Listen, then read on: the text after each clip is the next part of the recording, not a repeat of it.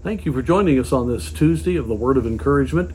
And today I'd like to go to a passage that many times is an encouragement to believers when they fall into different trials and circumstances that are difficult. This is the passage that the Apostle Paul uses to explain why the Lord did not take away his thorn in the flesh. God had given him a very unusual opportunity to actually be an apostle uh, actually see the Lord after the Lord had already ascended, and of course was the writer of a majority of the New Testament in regard to the church and to doctrine that affects us. So he had a great uh, ministry establishing New Testament Christianity all across the Roman Empire.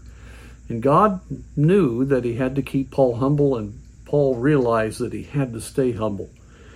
And so he he's honest. He said, I asked the Lord to remove this. The Lord said, No, my grace is sufficient for thee, and uh, my strength is made perfect in weakness. That's in verse 9.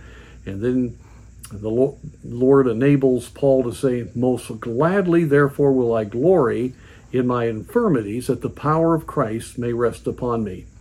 But what I want to focus on with that in context is verse 10 Therefore, I take pleasure in infirmities in reproaches, in necessities, in persecutions, in distresses, for Christ's sake. For when I'm weak, then am I strong. That's the total opposite of how we think. None of us naturally see these kinds of major problems as something good. But the Apostle Paul knew that he needed to come to the end of himself on a regular basis so he would depend upon God for his grace instead of depending upon himself for strength.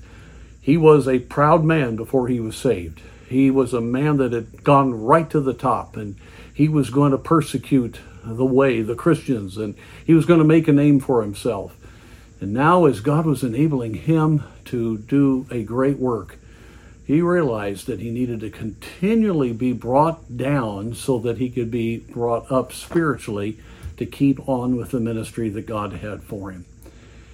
And I'm very concerned that believers are so concerned about losing their rights and losing the um, wonderful privilege of religious liberty and our economic security and all those things. I'm so afraid we're so concerned about losing that that we forget that sometimes God allows that to happen to get us to a place that we really get serious about accessing His grace putting His work first. You think about how the distractions of our day have kept us from really being the Christians we ought to be. Any believer just about in America that I would talk to would hang their head and say, We're not where we ought to be. And so we don't want unnecessary trials. I'm not saying that we should embrace that just to embrace it. But on the other hand, we do need to not let fear come in. If God allows that to happen, then He's doing something good. And we need to rejoice in that. We need to accept that. Just like you said, I gladly will glory in these things. I will take pleasure because when I'm weak, I'm then I'm strong for God's sake. And may God give us that kind of heart.